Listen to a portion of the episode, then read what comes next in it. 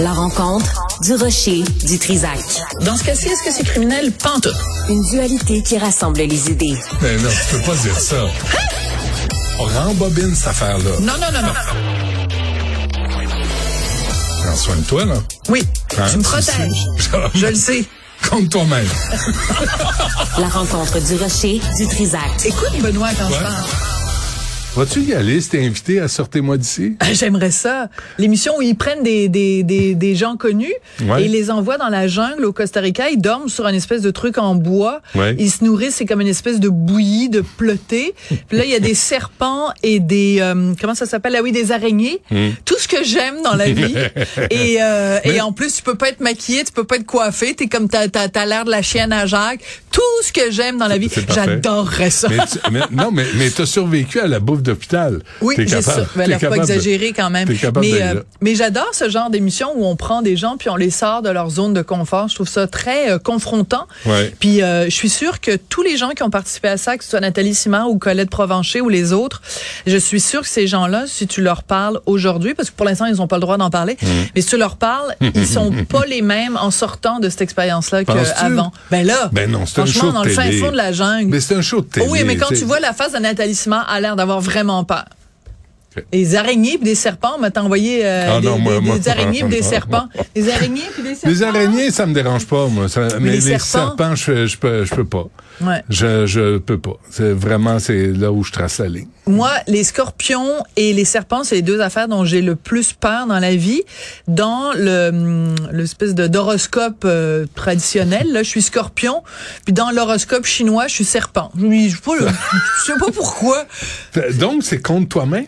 C'est, je suis contre moi-même. C'est, J'ai peur de moi-même. Je me, L'autocannibalisme. je m'auto-terrorise. c'est pas bon, ça, pour toi.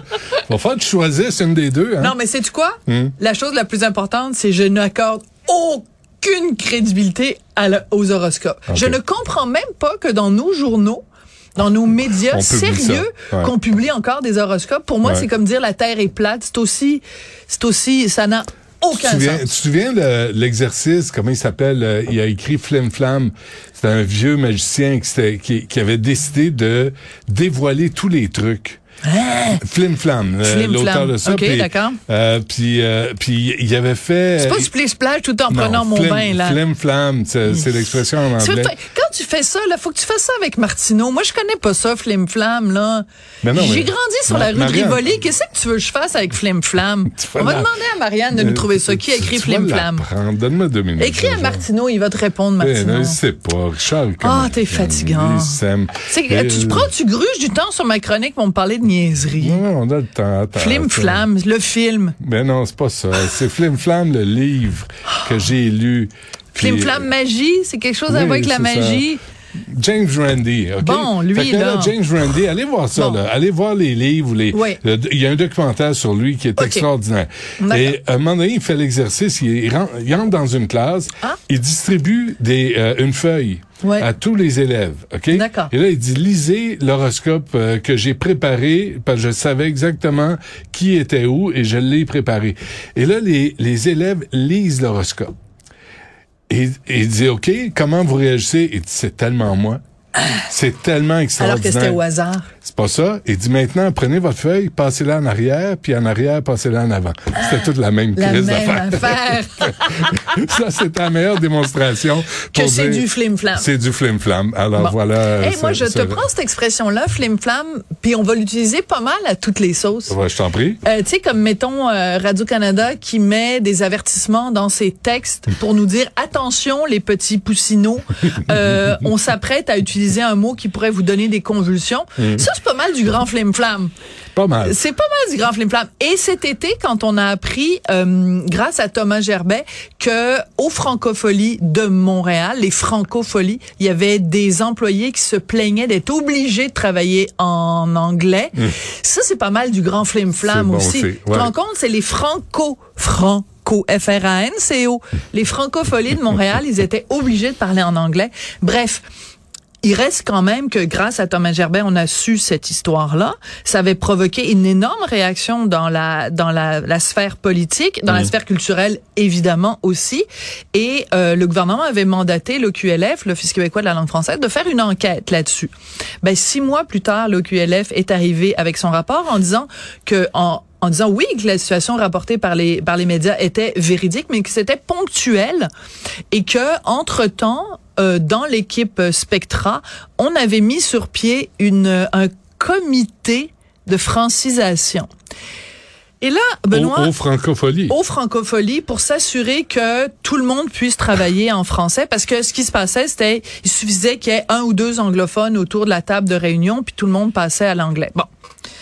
Je vais essayer de garder mon calme. Je t'en prie. OK, on est, en 2022, c'est vendredi la fin de l'année approche. Hmm. Je veux être dans un esprit de bienveillance à la veille de la naissance du petit Jésus. Bon.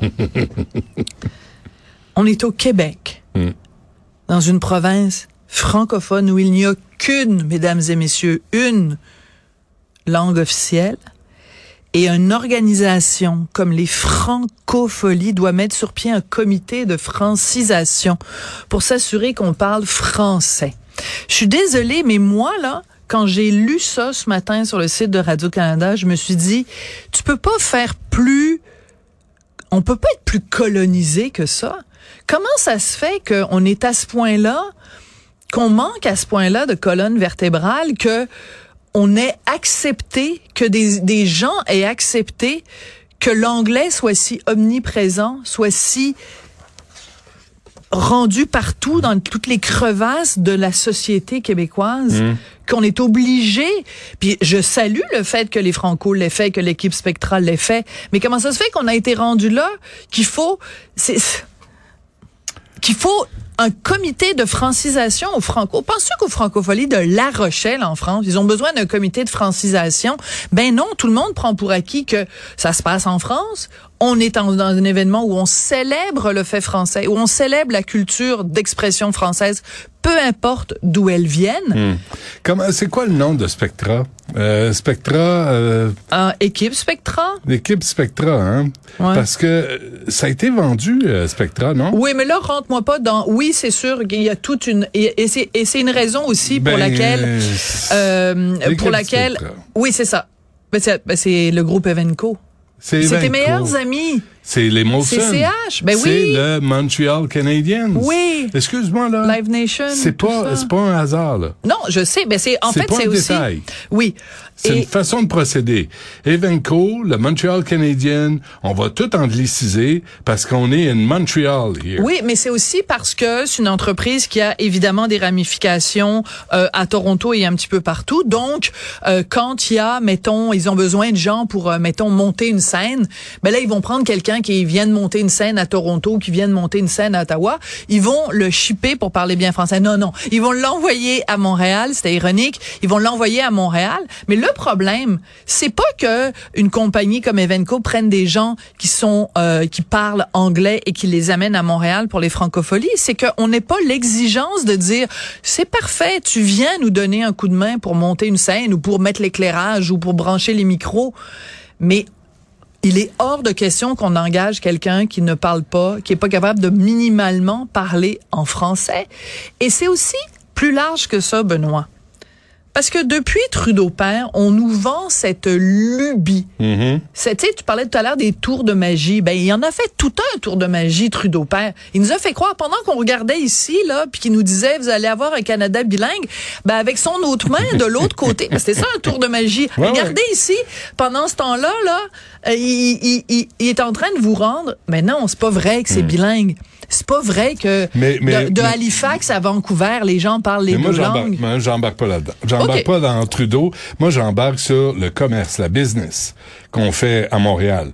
Qui gère la business à Montréal? Qui a rénové le parc Jean Drapeau euh, au bienfait d'Evenco? Ben là, tu as tout à fait raison. Et là, on a payé, nous, euh, les contribuables, pour que Evenco fasse plus de profit ben oui. et, et coupe des arbres.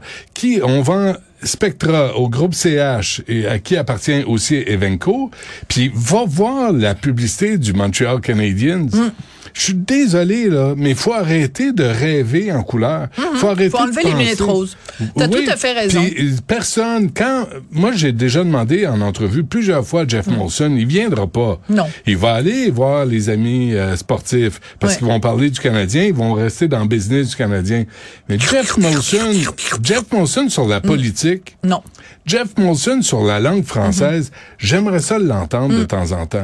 Et ça, c'est un exemple où Spectra est avalé par le groupe CH parce que souviens-toi que Spectra, c'était euh, Simard qui avait Oui, ça? absolument. Notre euh, ancien collègue Laurent Saunier travaillait Laurent là. Saunier, qui a quitté après 23 ans, il a je passé pense 23 pas- ans Je là. pense pas que Laurent aurait toléré ça. Mais attends, tu te souviens pas, parce que là, tu m'amènes sur un autre terrain, puis là, il faut que je fasse une petite recherche pendant que je te parle.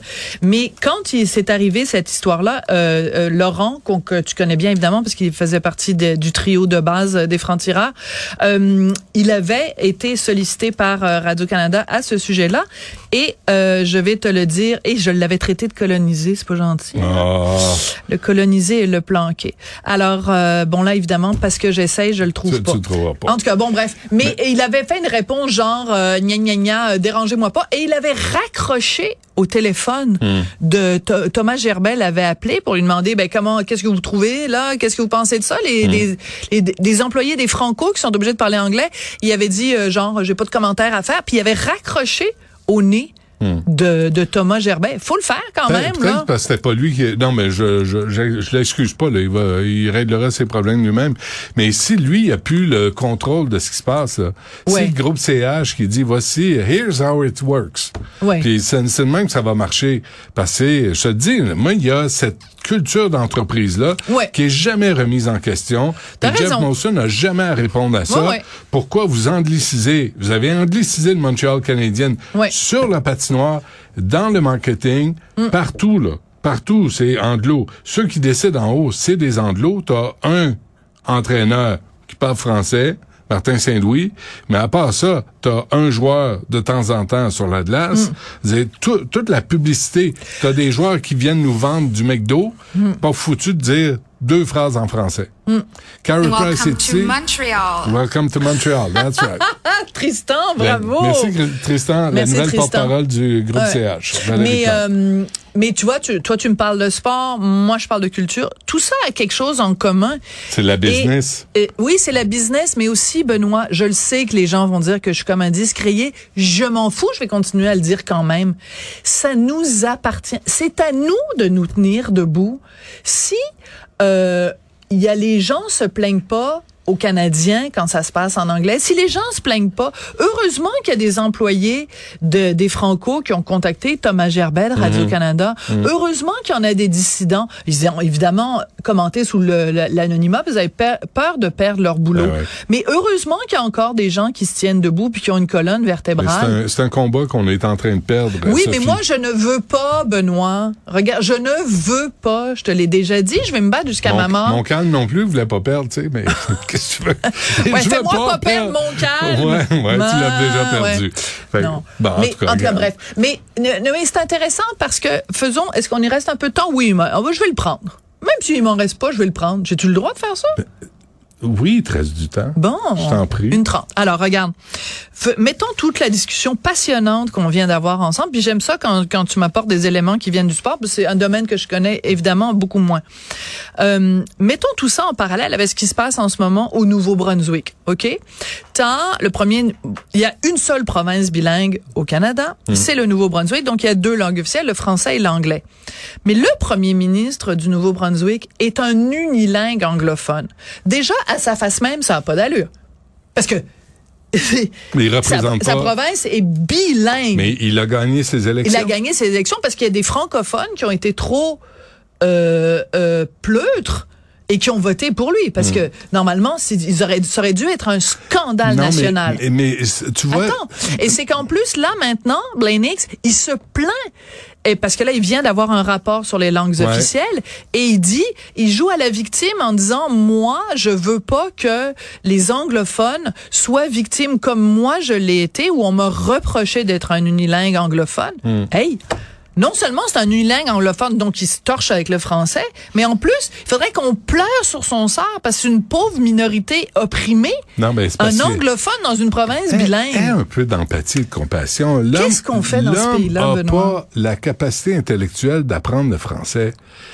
Qu'est-ce que tu veux faire? C'est un imbécile. Oui, mais attends, les francophones, eux, il faut qu'ils soient bilingues. Ben oui. L'autre affaire, au Nouveau-Brunswick, moi, ce que j'ai entendu, à un moment donné, j'ai pris mes, on a pris nos vacances en famille, il y a, je sais pas, ouais. deux, trois, quatre ans, je me souviens pas. Et j'entendais les nouvelles qui disaient, euh, ce qui est un problème réel, on a besoin, par exemple, d'ambulanciers. Hmm. Et là, les ambulanciers peuvent pas avoir le travail parce qu'ils sont pas officiellement bilingues.